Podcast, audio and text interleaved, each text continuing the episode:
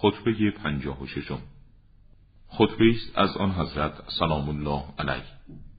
اصحاب پیامبر اکرم صلوات الله علیه را توصیف می‌فرمایند و این سخن را در روز سفین زمانی که مردم را به صلح دستور داد فرمود.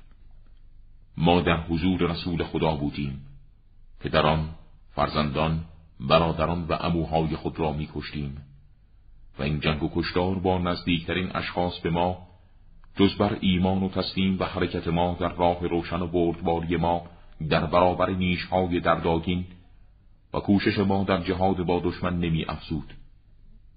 در آن زمان مردی از ما و مردی از دشمن ما مانند دو نر جنگی با یکدیگر به شدت گلاویز می شدند.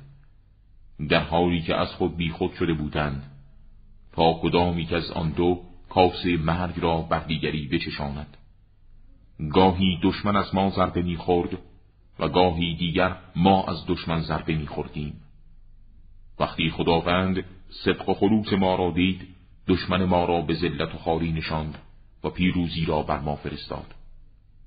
تا آنگاه که اسلام مانند شطوری که گردن بر زمین نهد و حالت تسلیم به خود بگیرد استقرار یافت و در جایگاه های خود جایگی شد. سوگند به زندگیم اگر ما در آن زمان وضع امروزی شما را داشتیم ستونی برای دین قائم نمی‌شد و برای ایمان شاخهای ساز نمیگشت و سوگند به خدا از این تقصیر در انجام وظیفه به جای شیر خون خواهید دوشید و دنبالش ندامتی بیفاید است.